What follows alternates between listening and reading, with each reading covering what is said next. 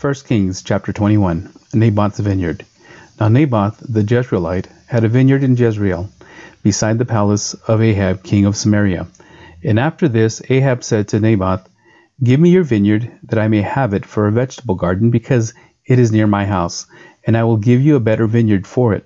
Or, if it seems good to you, I will give you its value in money." But Naboth said to Ahab, "The Lord forbid that I should give you the inheritance of my father." And Ahab went into his house, and vexed and sullen because of what Naboth the Jezreelite had said to him. For he had said, "I will not give you the inheritance of my fathers." And he lay down on his bed, and turned away his face, and would eat no food. But Jezebel his wife came to him, and said to him, "Why is your spirit so vexed that you eat no food?" And he said to her, "Because I spoke to Naboth the Jezreelite, and said to him, 'Give me your vineyard for money, or else, if it please you, I will give you another vineyard for it.' And he answered, 'I will not give you my vineyard.'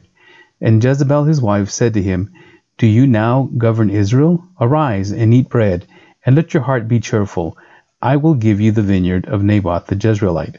So she wrote letters in Ahab's name, and sealed them with his seal, and she sent the letters to the elders and the leaders who lived with Naboth in his city. And she wrote in the letters, 'Proclaim a fast, and set Naboth at the head of the people, and set two worthless men opposite him, and let them bring a charge against him, saying, "You have cursed God and the king." Then take him out and stone him to death.' And the men of this city, the elders and the leaders who lived in his city, did as Jezebel had sent word to them, as it was written in the letters that she had sent to them. They proclaimed a fast, and set Naboth at the head of the people. And the two worthless men came in and sat opposite him. And the worthless men brought a charge against Naboth in the presence of the people, saying, "Naboth cursed God and the king." So they took him outside the city, and stoned him to death with stones. Then they sent to Jezebel, saying, "Naboth has been stoned, he is dead." As soon as Jezebel heard that Naboth had been stoned and was dead, Jezebel said to Ahab, "Arise, take possession of the vineyard of Naboth the Jezreelite, which he refused to give you for money. For Naboth is not alive, but dead." And as soon as Ahab heard that Naboth was dead, Ahab arose to go down to the vineyard of Naboth the Jezreelite to take possession of it. The Lord condemns Ahab. Then the word of the Lord came to Elijah the Tishbite, saying, "Arise, go down to meet Ahab king of Israel, who is in Samaria. Behold, he is in the vineyard of Naboth, where he has gone to take possession. And you shall say to him, Thus says the Lord, you have killed and also taken possession. And you shall say to him, Thus says the Lord, in the place where dogs licked up the blood of Naboth, shall dogs lick your own blood." Ahab said to Elijah, "Have you found me, O my enemy?" He answered, "I have found you, because you have sold yourself to do what is evil in the sight of the Lord. Behold, I will bring disaster upon you.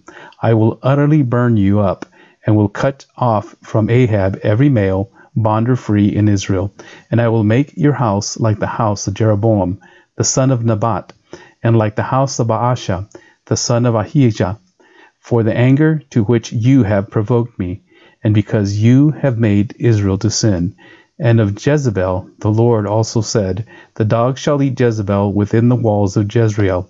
Anyone belonging to Ahab who dies in the city, the dog shall eat. And anyone of his who dies in the open country, the birds of the heavens shall eat." Ahab's repentance. There was none who sold himself to do what was evil in the sight of the Lord, like Ahab, whom Jezebel his wife incited.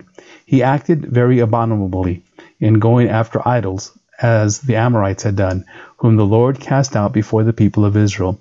And when Ahab heard those words, he tore his clothes, and put sackcloth on his flesh, and fasted, and lay in sackcloth, and went about dejectedly. And the word of the Lord came to Elijah the Tishbite, saying, "Have you seen how Ahab has humbled himself before me? Because he has humbled himself before me, I will not bring the disaster in his days, but in his son's days I will bring the disaster upon his house." Ahab and the false prophets. For three years Syria and Israel continued without war. But in the third year Jehoshaphat, the king of Judah, came down to the king of Israel. And the king of Israel said to his servants, "Do you know that Ramoth Gilead belongs to us, and we keep quiet and do not take it out of the hand of King Assyria. And he said to Jehoshaphat, Will you go with me to battle at Ramoth Gilead? And Jehoshaphat said to the king of Israel, I am as you are, my people as your people, my horses as your horses. And Jehoshaphat said to the king of Israel, Inquire first for the word of the Lord. Then the king of Israel gathered the prophets together, about four hundred men, and said to them, Shall I go to battle against Ramoth Gilead, or shall I refrain? And they said, Go up, for the Lord will give it into the hand of the king. But Jehoshaphat said, Is there not here another prophet of the Lord of whom we may inquire? And the king of Israel said to Jehoshaphat, There is yet one man by whom we may inquire of the Lord, Micah, the son of Imlah.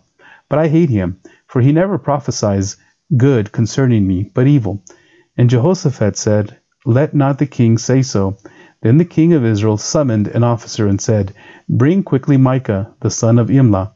Now the king of Israel and Jehoshaphat, the king of Judah, were sitting on their thrones, arrayed in their robes, at the threshing floor at the entrance of the gates of Samaria. And all the prophets were prophesying before him. And Zedekiah, the son of Chenaanah, made for himself horns of iron and said, Thus says the Lord, With these you shall push the Syrians until they are destroyed. And all the prophets prophesied so, and said, Go up to Ramoth Gilead and triumph. The Lord will give it into the hand of the king. Micah prophesies against Ahab. And the messenger who went to summon Micah said to him, Behold, the words of the prophets with one accord are favorable to the king. Let your word be like the word of one of them, and speak favorably. But Micah said, As the Lord lives, what the Lord says to me, that I will speak. And when he had come to the king, and the king said to him, Micah, shall we go to Ramoth Gilead to battle, or shall we, we refrain? And he answered him, Go up and triumph, the Lord will give it into the hand of the king. But the king said to him, How many times shall I make you swear that you speak to me nothing but the truth in the name of the Lord?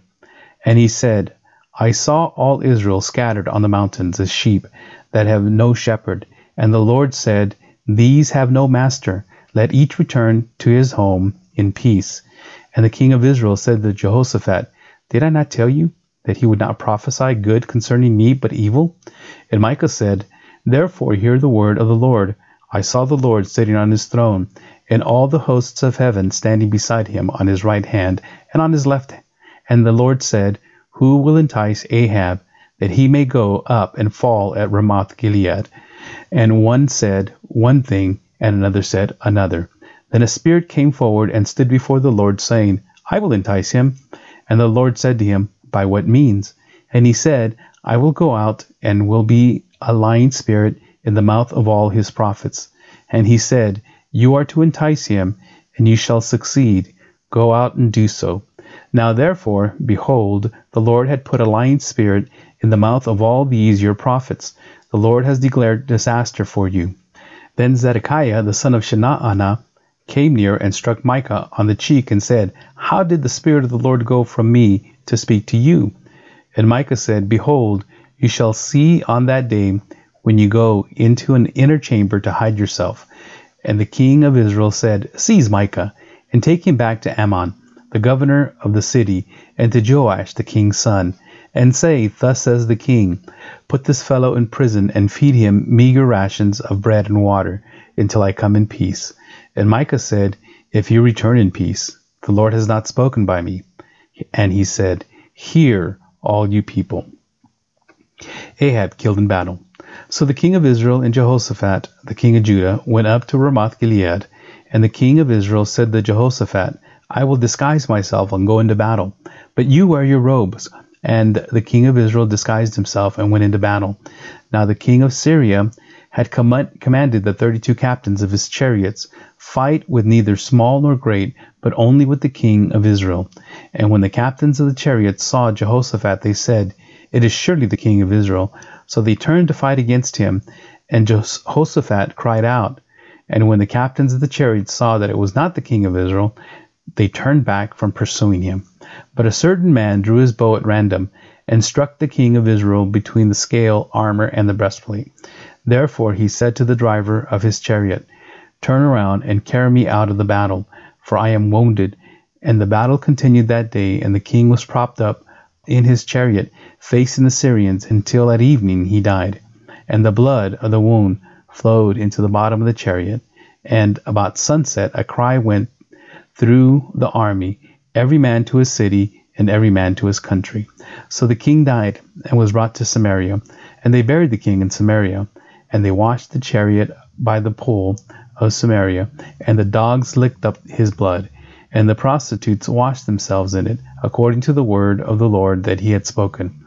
Now the rest of the acts of Ahab, and all that he did, and the ivory house that he built, and all the cities that he built, are they not written in the book of the Chronicles of the kings of Israel? So Ahab slept with his fathers, and Ahaziah his son reigned in his place. Jehoshaphat reigns in Judah. Jehoshaphat, the son of Asa, began to reign over Judah in the fourth year of Ahab, king of Israel. Jehoshaphat was thirty-five years old when he began to reign, and he reigned twenty-five years in Jerusalem. His mother's name was Azubah, the daughter of Shilhai. He walked in all the way of Asa his father. He did not turn aside from it, doing what was right in the sight of the Lord. Yet the high places were not taken away, and the people still sacrificed and made offerings on the high places. Jehoshaphat also made peace with the king of Israel. Now the rest of the acts of Jehoshaphat in his might that he showed, and how he warred, are they not written in the book of the Chronicles of the kings of Judah? And from the land he exterminated the remnant of the male cult prostitutes who remained in the days of his father Asa. There was no king at Edom. A deputy was king. Jehoshaphat made ships of Tarshish to go to Ophir for gold, but they did not go, for the ships were wrecked at Ezion-Geber. Then Ahaziah, the son of Ahab, said to Jehoshaphat, "Let my servants go with your servants in the ships." But Jehoshaphat was not willing. And Jehoshaphat slept with his fathers, and was buried with his fathers in the city of David, his father. And Jehoram, his son, reigned in his place. Ahaziah reigns in Israel. Ahaziah, the son of Ahab, began to reign over Israel and Samaria in the seventeenth year of Jehoshaphat, king of Judah, and he reigned two years over Israel. He did what was evil in the sight of the Lord, and walked in the way of his father, and in the way of his mother, and in the way of Jeroboam, the son of Nebat, who made Israel to sin. He served Baal and worshipped him, and provoked the Lord, the God of Israel, to anger in every way that his father had done.